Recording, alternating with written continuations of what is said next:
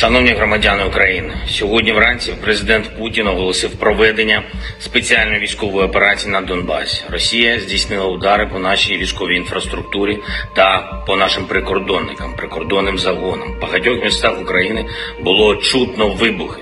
Ми вводимо воєнний стан на всій території нашої держави. Хвилину тому я провів розмову з президентом Байденом. Сполучені Штати Америки вже почали гуртувати міжнародну підтримку. Сьогодні від вас, від вас, від кожного з вас потрібно спокій. По можливості залишайтесь, будь ласка, вдома. Ми працюємо. Армія працює. Працює весь сектор безпеки і оборони України. На зв'язку з вами буду постійно я, РНБУ, Кабінет міністрів України. Незабаром я знов вийду на зв'язок. Без паніки, ми сильні, ми готові до всього. Ми всіх переможемо, бо ми це Україна. Слава Україні! У лютому ми запустили подкаст про війну і близько не уявляючи, що почнеться за кілька днів. Другий його епізод мав бути про мову ворожнечі, про те, що узагальнення і дегуманізація це зло, і не треба так робити. Але зараз наша країна, наші люди у самісінькому епіцентрі гарячої фази повномасштабної російсько-української війни. І щодня ми бачимо і чуємо стільки нестерпно жахливих, гірких і несправедливих історій, що я поки не бачу жодної можливості залишатися із холодною головою. Не відчуваю за собою ні морального права, ні сили волі відстоювати перед своїми співгромадянами виваженість і терпимість. Усе це зараз просто не спрацює. Я завжди стоятиму на позиціях, що треба залишатися людиною і проявляти гуманність навіть до свого ворога, і передусім до нього, бо інакше сама перетворюся на такого ж нелюда. Але штука в тому, що аби мати можливість проявити людяність, спочатку треба самому вижити і фізично, і ментально. Для кожного з нас це першочергове завдання, і кожен з нас користується тими захисними механізмами, які його рятують тут і зараз часом доволі сумнівними у мирному житті. Тому цей епізод буде про інше: День Д. Так військові називають день початку воєнної операції. Ми попросили усіх, хто хотів би і має можливість поділитися своєю історією, розповісти, як вони дізналися, що Росія почала війну. Перші думки, страхи, вчинки, дзвінки і переписки з рідними й далекими. Ранок 24 лютого назавжди змінив життя кожного з нас. Тож цей досвід, особистий і колективний, справді суперважливий і без перебільшення безцінний. Мене звуть Альона Савчук, і це подкаст Бруд і кров. Привіт, мене звати Рома Губа, і перед початком війни я повертався пізно ввечері додому і у київському метро зустрів е, людину, яка була моїм редактором е, під час е, подій у Слов'янську 2014 року. Я, не бачив її кілька років і просто випадково зустрів метро і розповів про це своїй подрузі, і вона сказала, що це поганий знак.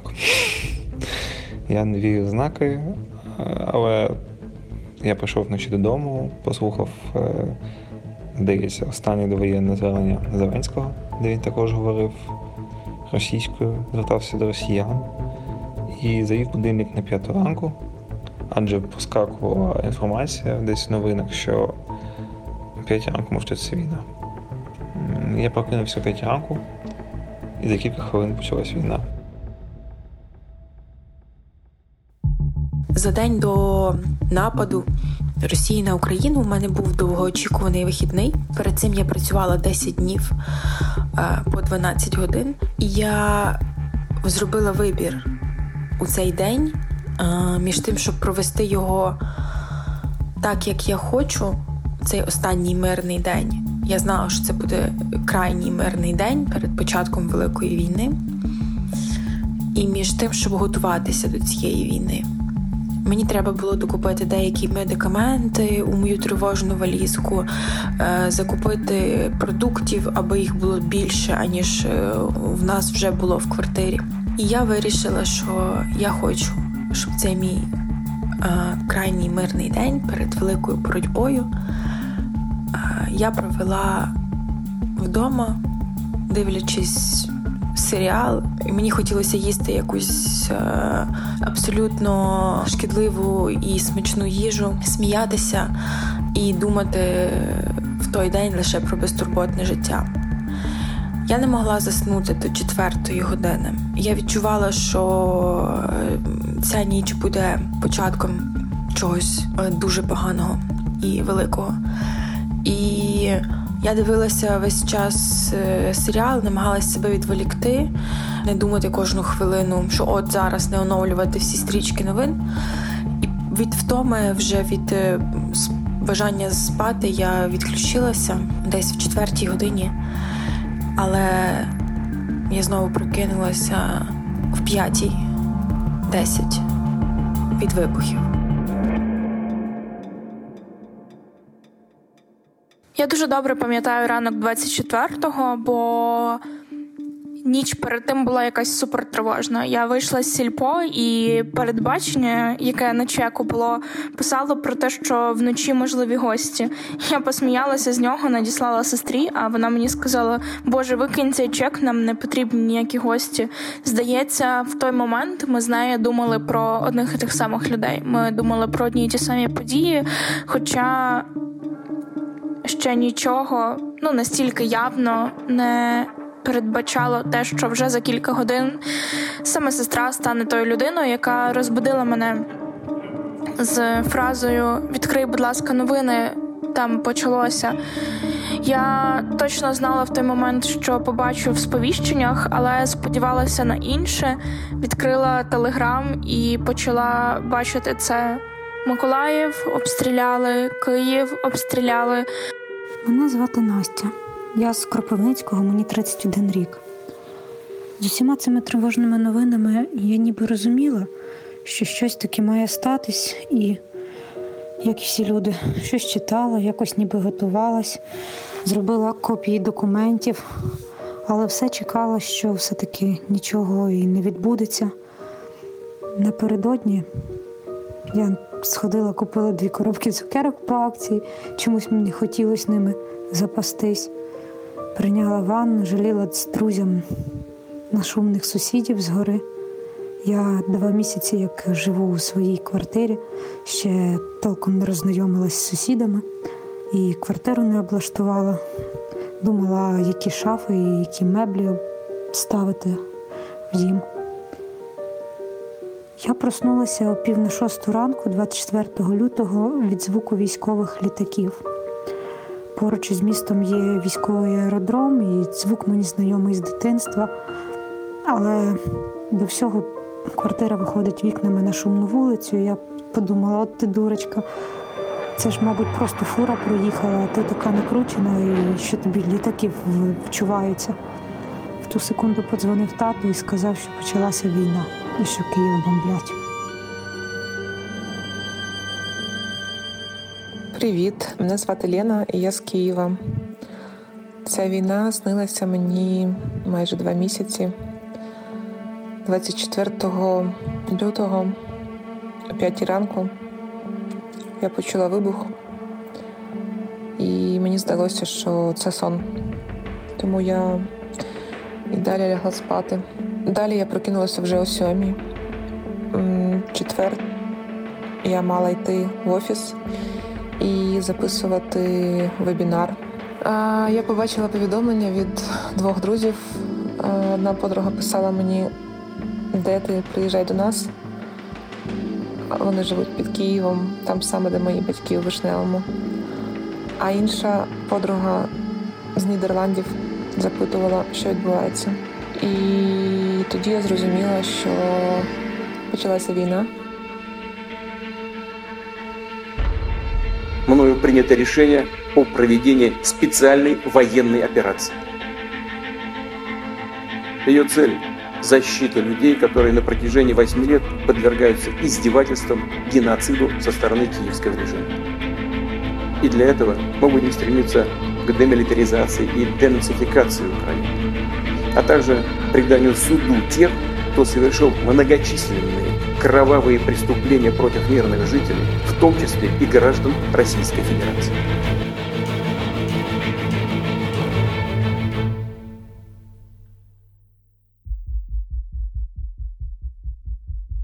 В цей момент мене опанував жах, напевно, схожий жах на жах тих людей, які у Другій світовій прокинулись не від співу пташок або чогось подібного, а від того, що на них скидуть бомби.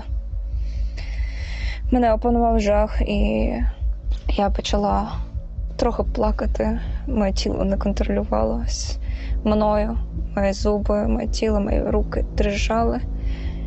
Чоловік сказав швидко сховатися в місці якомусь більш-менш схованому е, від вікон. Я почала одразу ж писати в чати свої, які в мене є. Всі почали одразу ж відповідати, тобто прокинулися всі. В усіх куточках Харкова було чутно вибухи. Чоловік сказав збирати сумки, збирати найпотрібніші речі. Я потрошки змогла нарешті опанувати своє тіло, тому що мої руки дрижали, зуби дрижали і не могли не слухались мене. Мій мозок вже заспокоївся і почав приймати ситуацію і почав нормально працювати, але е, моє тіло досі ні. Поки я сиділа, збирала речі, сиділа, збирала речі, сиділа і писала в свої чати, щоб ми змогли, ми і мої близькі, ті, кого я люблю, могли заспокоїти один одного.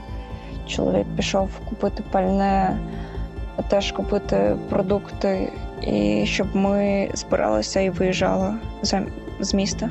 Було величезне таке відчуття дисонансу. На вулиці світило сонце, було блакитне, неймовірне небо. Була дуже гарна погода, і люди на вулиці вони виглядали так, наче у них немає жодної паніки. І водночас на вулиці також були так само люди, які квапилися з пакетами, сідали в автівку і їхали, їхали з міста. В цьому був весь дисонанс. Це виглядало дуже дивно. Я пам'ятаю, що я думала в той момент, я е, пішла, взяла собі склянку води, пила воду, стояла і дивилася в вікно, і в мене видно правий берег Києва, трошки міст Патона, і видно цей найбільший прапор на правому березі. Я дивилася так і думала тільки одне. Я, звісно, ніби готувалася до того, що почнеться війна, але чорт, як же прикро, що вона почалася, як же мені подобалося моє таке класне, таке цікаве таке насичене життя. Як же прикро, що зараз воно повністю буде перекреслено. Перше, що я зробила, це дістала телефон, і перша ж новина в телеграм-каналі з новинами про те, що Путін почав війну. Мабуть, в мене на якийсь час був ступор, тому що я просто механічно зібрала якісь речі, документи, гроші, вдягнула лінзи, і ми вийшли з дому о шостій з сусідкою. Я не розуміла, куди ми йдемо, навіщо, що взагалі відбувається. Е, ще, ще про щось намагалась жартувати і просто хворобливо оновлювала стрічку новин. Ми підійшли до метро, ми жили на станції Героїв Дніпра, буквально за 10 хвилин до входу. Там було достатньо спокійно. Поряд з метро жіночка розставляла коробки, щоб продавати овочі і фрукти, як завжди. І це не знаю, не давало зрозуміти, що щось відбувається. Тобто, як як, як війна? Ну, не може бути. Ну, типу, це неправда. І увесь день, увесь цей четвер, це було постійне скролення стрічки, е, перечитування новин і обговорення, що робити. Мабуть, о 12 дня в мене сталася перша істерика. Е, я плакала, я не могла просто зупинитись, тому що це здавалося якимось сюрреалізмом. 2022 рік. Ми живемо в цивілізованому світі. У нас є багато можливостей. Ми європейська країна, ми рухаємось до чогось кращого. І війна, ну тобто, війна, прям справжня війна з танками, з БТРами, з обстрілами, з вибухами. Як це? Ну це не вкладалось в голові, це здавалось сюрреалізмом, і, мабуть, ще кілька днів після того. Почула, як мама дзвонить рідним. У мене в Росії є двоюрідні сестри, мамині племінниці. Як вона дзвонить їм і каже: Привіт, нас бомблять, може, більше ніколи не почуємось, і кидає трубку.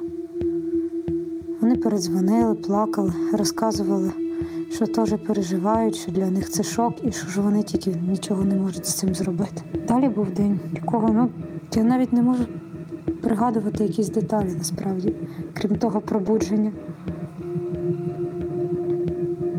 Пам'ятаю, що трусились руки.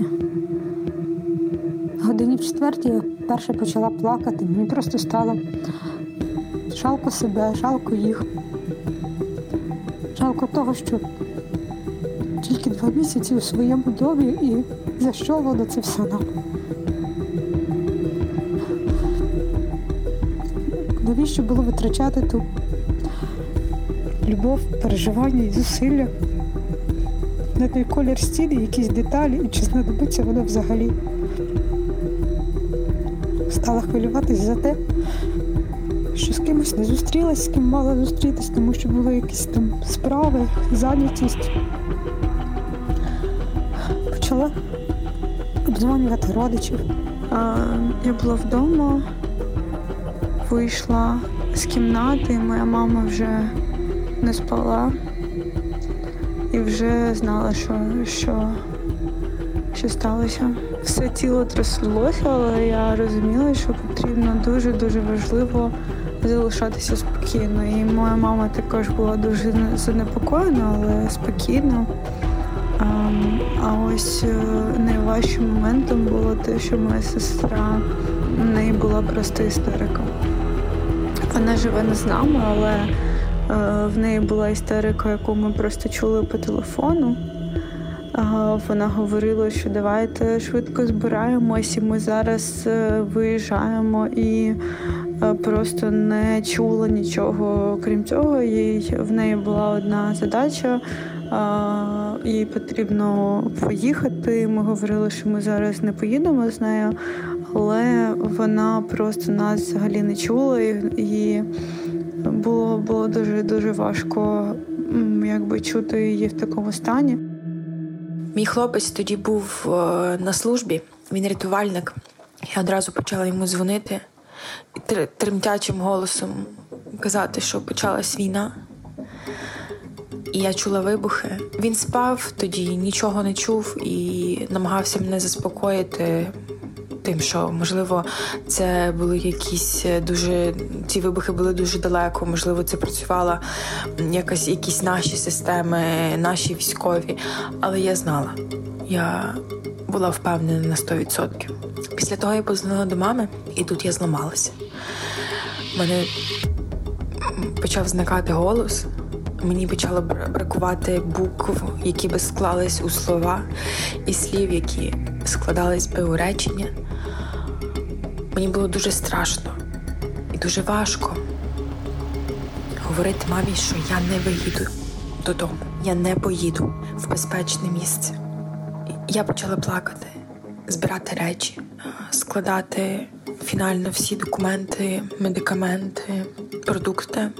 Зробила це дуже швидко, одягнулася у всі зручні і найтепліші речі і просто спустилася вниз, тому що живемо ми на високому поверсі, і мені було небезпечно. Я думала, мені небезпечно залишатися в квартирі. Я їхала, я з'їхала вниз, я бачила, як купа людей виходить з, з речима, з валізами, з сумками, з будинку, цілими сім'ями, з дітьми. Вони виходять і сідають в машини і їдуть. Це була сьома ранку. Люди їхали, і на вулиці був величезний затор до найближчої заправки, а від заправки на виїзд з міста. Вони всі тікали, і мені теж дуже сильно хотілося втекти. Я стояла з цими речима на першому поверсі, і за цю годину, поки я там стояла, можливо більше, повз мене проходило безкінечна кількість людей, які виходили і їхали, і сідали в машини, їхали, бо про них приїжджали машини, і мені було так страшно. Кожному з нас того ранку передусім треба було зробити вибір їхати подалі поглибше сьогодні чи в найближчі дні, або залишатися на своєму місці й укріпити позиції. Що зранку е, затори на виїздах з Києва е, паралізували саме цей виїзд. Е, Зокрема, це були напрямки Житомира та Білої церкви. Також стояли проспект Перемоги, Голосіївський, столичне та Гостомельське шосе. Люди, у яких нема автівок, теж намагалися виїхати з Києва, або були випадки, навіть люди йшли пішки з Києва. Мені здавалося, що я зараз роблю якусь величезну помилку, і за якихось декілька годин е, я навіть не зможу вибратися з Києва. Але я точно знала, що я не поїду звідси сама. Я не поїду звідси без свого чоловіка. А він не поїде, тому що його обов'язок це рятувати людей, і він не зможе звідси поїхати, так як впевнений, що він тут потрібен. Я сиділа там напевно годину, можливо, дві на першому поверсі свого під'їзду. Я бачила, як консьєржка, яка е, з якою я щодня віталася в будинку, закриває свою кімнатку і каже, що вона їде, і говорить мені, де вона залишає ключі від укриття. Я бачила, як люди в соцмережах пишуть і просять кудись їх підвести, завести, забрати. Потім ми виїхали, потім були дуже довгі черги всюди, довгі черги в банкомат. Ми розділилися, я чекала друга. Була стояла в черзі на банкомат, в банкомат дві з половиною години. Хлопець стояв в черзі за пальним, у нас не було пального. Мінімально. Дві з половиною години. І я пам'ятаю, як в той час, як в цей момент ми ще вирішували з Богданом, з моїм другом, коли він прийшов, що робити. Ми стояли в черзі в банкомат, і ми такі. Ну, от вони вдарили по військових об'єктах, все це зараз закінчиться. Зараз ну вони не можуть там по мирному населенню і так далі. Все, вони злякали нас, налякали нас, паніка минула. В той час уже на виїзді з Києва були шалені черги в сторону Житомира. Ми бачили їх там. Ну багато хто відео публікував фото, сторіс.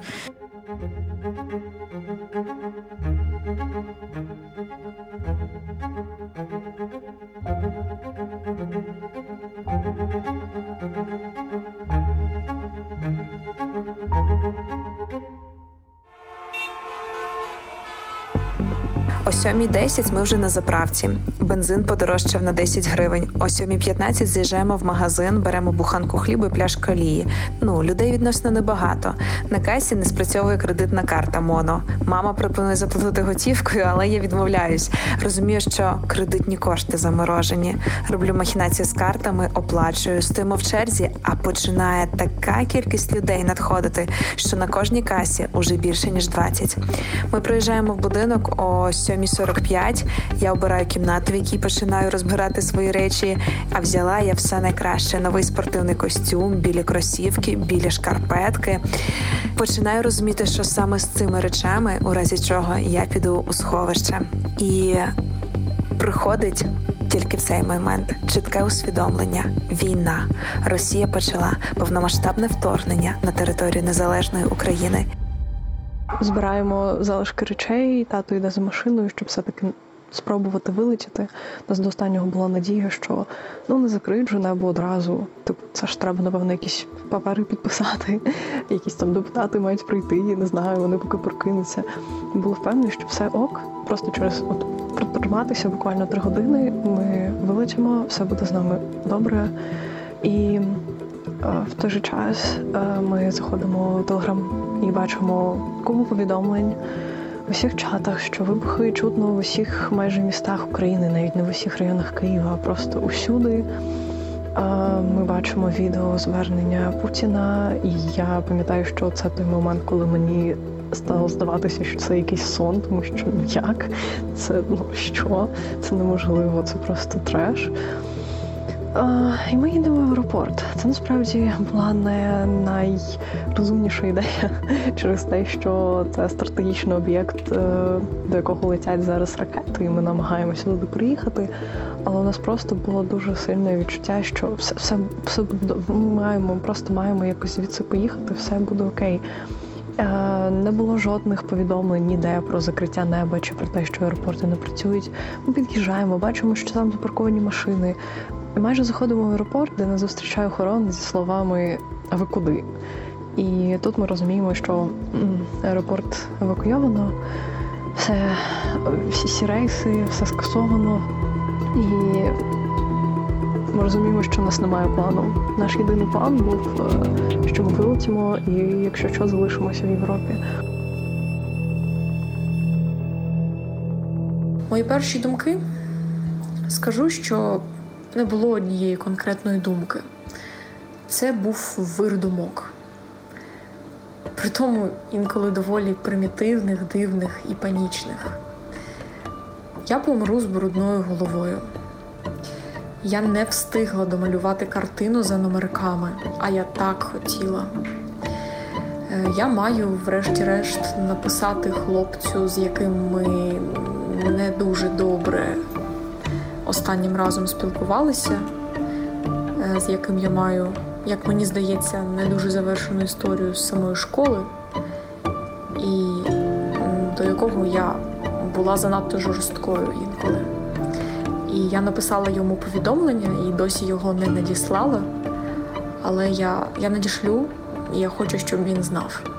І я одразу схопила свій гаманець, але не через гроші, а через те, що в моєму гаманці є спеціальний відділ, де я ховаю усілякі е, маленькі записки, передбачення сільпо. Е, список дідуся, який він написав, коли ми з мамою їздили на дачу, яка знаходиться під Гостомелем, до речі, і де він просив е, нас обрізати малину, зробити ще щось. Тобто, це дуже якісь для мене важливі речі, які я ховала в своєму гаманці. І цей гаманець для мене завжди дуже цінний, якраз таки через такі моменти. Згодом увесь ранок я думала про квіти, які тільки вдалося виростити.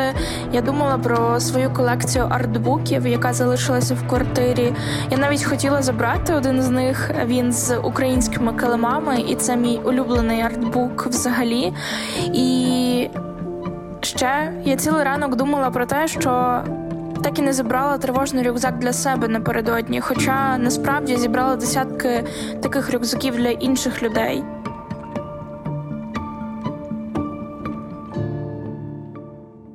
Почала хапати речі, і я не могла зрозуміти, що мені брати з собою. Я не збирала тривожний рюкзак, бо я не вірила, що він може пригодитися. Я забрала з собою сорочки вишиті, старовинні прикраси, ну не старовинні, автентичні, кілька книжок і засоби для шкіри. І ми побігли, хотіли зняти гроші всюди. Вже були шалені черги до банкоматів. Ми прийшли на ту автостанцію, їхали, і таксист казав нам, що він не вірить в те, що це справжня війна, і він спокійно лишається заробляти гроші і не розуміє, чого люди так панікують. У мене в житті було достатньо багато речей які я вважала могли поділити моє життя на до і після. Але цей ранок, 24 лютого 2022 року, дійсно змінив все життя. Тому що мені довелось покинути єдине місце, де я почувалась вдома, бо я кілька років назад втратила всю родину. І це було єдине місце, де зберігались всі близь дорогі мені речі. У мене зараз з собою просто два рюкзака, мої плюшеві іграшки, без яких я просто зараз не можу заснути. Це єдина річ, яка дозволяє мені поспати. І все. Перший день, першу ніч ми провели в метро з сусідкою тому що ми сиділи в коридорі, в нас досить захищений коридор в квартирі. але я просто не розуміла, як ми зможемо заснути. Е, Мені здавалося, що щось обов'язково станеться. Навіть незважаючи на те, що Болонь, в принципі, був досить тихим. Болонь була досить тихою протягом всього дня. Мені здавалося, що щось має обов'язково статися. І тому ми пішли у метро. Там було холодно, незручно.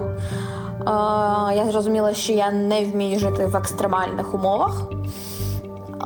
Але, мабуть, оточення, те, що там було багато людей, були люди з домашніми тваринами, з собаками, з котами, було багато сімей з дітьми. Це змушувало якось заспокоїтись трохи, тому що ти розумієш, що ти не один, що ці всі люди, вони разом з тобою, що вони теж такі, як ти, теж бояться. Це дозволяло, хоч на трошки, мабуть, заспокоїтись і спробувати прийняти нову реальність. Протести проти цієї варварської війни, яку ми бачимо, і самої війни, і тих способів, як вони її ведуть, ширяться всім світом. Ми бачили всі великі міста забити великими мітингами, але найцікавіше про те, що на вулицю проти цієї війни вийшли навіть в Астані. Путін!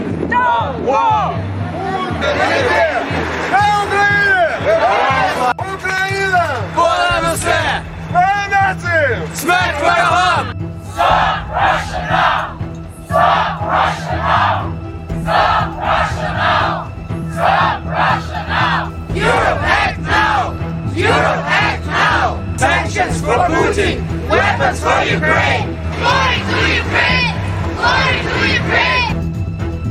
День Д почався для мене з моменту, коли я прокинулася о восьмій і побачила, що мені прийшли повідомлення о п'ятій. Тобто, оскільки я живу в Амстердамі, я насправді ж не, не могла почути сирен чи чогось такого. Але сам факт того, що о п'ятій ранку мені почали приходити повідомлення з якимись або з сердечками розбитими, або з вибаченнями. І і поки нічого від моїх батьків. І і перше, що я зробила, це я написала батькам, чи вони в порядку. Вони спитали, чи я в порядку.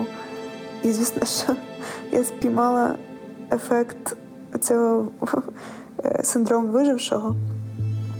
Бо, звісно, я далеко, тому, звісно, я в порядку. А як вони? І і це був дуже дивний день, бо в цей самий день, 24-го, я переїжджала зі своїм хлопцем в нову квартиру. Тобто вся вся наша квартира була спакована в коробки, і о 9-й прийшли вантажники за коробками. Я подумала, боже, яка різниця? Я на коробках і певно багато людей теж зараз на коробках, але в зовсім зовсім інших обставинах. Я туди перевезла документи перед основним переїздом. І перед цим основним переїздом я привезла свій український прапорець. І я побачила у чаті українців в Амстердамі, що о 12-й буде протест на площі Дам. І я думала, я сказала своєму партнерові, що я не поїду без прапора, я не піду на дам без прапора. І я поїхала на інший кінець міста з прапорцем. Він в мене такий, знаєте, як на, на стіл ставлять такі прапорці, маленькі. І, і я поїхала одразу на площу дам, і там було 100 100 або 150 людей. І ми співали гімн, і це все здавалося якимось сюрреалістичним і таким, наче як Майдан. Ну тобто, що трохи трохи типу, погодить, і просто ну, ми поспіваємо гімн, будуть якісь, звісно, ескалації, а певно, далі буде і страшне.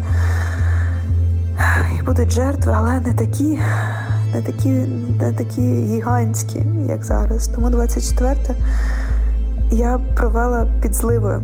кричучи Путін хуйло, пояснюючи нідерландцям, як це перекладається або не перекладається. Мене звати Антон. Е, Я з Донецька, але вже майже 8 років живу в Брюсселі. Е, 23 лютого я дуже пізно ліг спати. Це вже майже була третя година. Я щось дуже довго дивився. І Фейсбук, і Твіттер. І, якщо чесно, навіть не пам'ятаю, як я вже е, ліг спати. Останні дні в мене повністю було по суті зруйновано мій графік нормальний. І, в принципі, я вже відносно звик е, прокидатися доволі пізно. Я завжди сплю з увімкненим авіарежимом, тобто в мене взагалі нуль якихось там повідомлень чи дзвінків. І я прокинувся приблизно о 8.45 е, по брюссельському часу, тобто це вже була 9.45 за Києвом.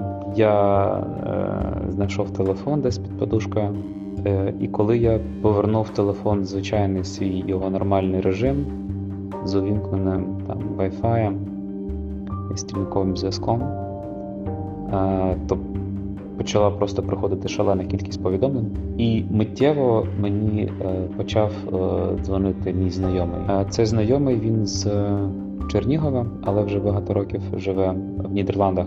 І він почав спілкуватися, він почав розказувати про події, наче так, ну, як нормальна людина, мала б вже все знати, правильно? Це вже 8.45. І я його слухаю, і з кожним словом я все більше і більше розумію, що, що йде війна. Я, по суті, навіть не міг нічого йому відповісти.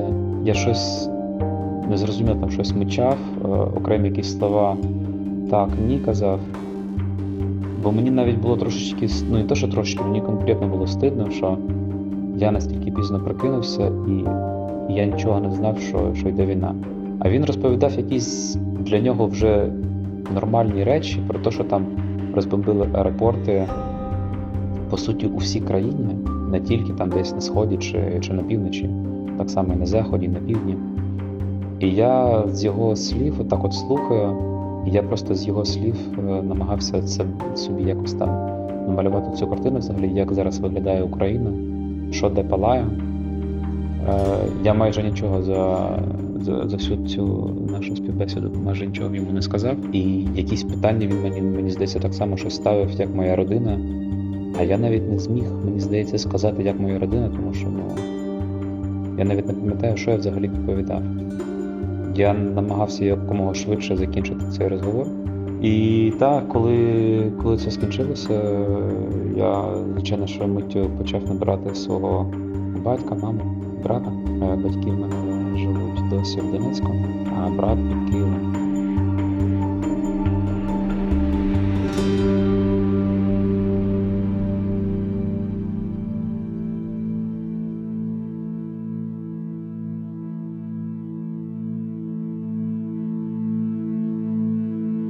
Нікому не вдасться переконати чи змусити нас, українців, віддати свою свободу, свою незалежність, свій суверенітет.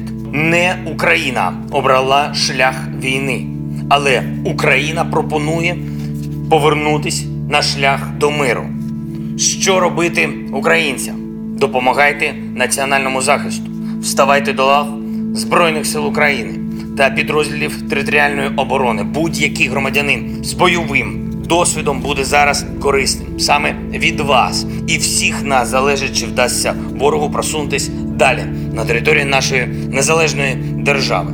Допомагайте, будь ласка, волонтерській спільноті та медичній системі, наприклад, донорством крові політикам та керівникам громад. Допомагайте, будь ласка, допомагайте людям, забезпечуйте нормальне життя на місцях настільки, наскільки це зараз можливо. Кожен повинен піклуватись про своїх близьких і дбати про тих сусідів чи своїх знайомих, які цього потребують.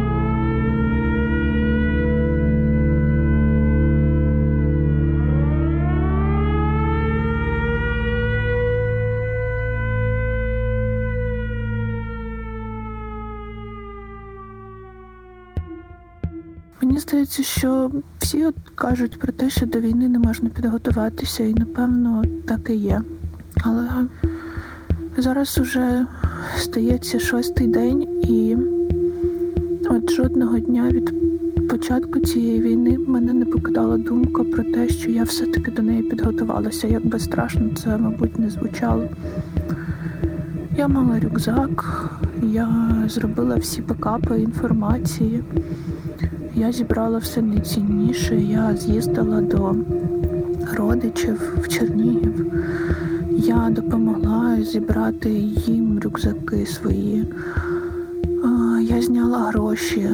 Я оплатила всі рахунки комунальні. Я підписала всі акти виконаних робіт і завершила всі справи. Я досі ніяк не можу усвідомити, що це війна, сценарій, до сценарію якого нас якимось чином готували. Мені здається, що це якийсь абсолютний абсурд. Всі казали про те, що не може так бути, коли війні призначають якусь дату. Вона обов'язково має настати раптово. Або всі казали, що цього не може бути, просто тому що якось дивно публікувати карти наступу або всі свої плани, такого би ніколи не сталося. Але виявилося, що от сталося. Е, виявилося, що в 21 столітті люди можуть трошки наперед розуміти, що з ними станеться війна, але від того не бути впевненим в тому, що ж правильно робити. Бо, власне, мабуть, немає жодної цієї відповіді про те, що є правильним і неправильним під час війни.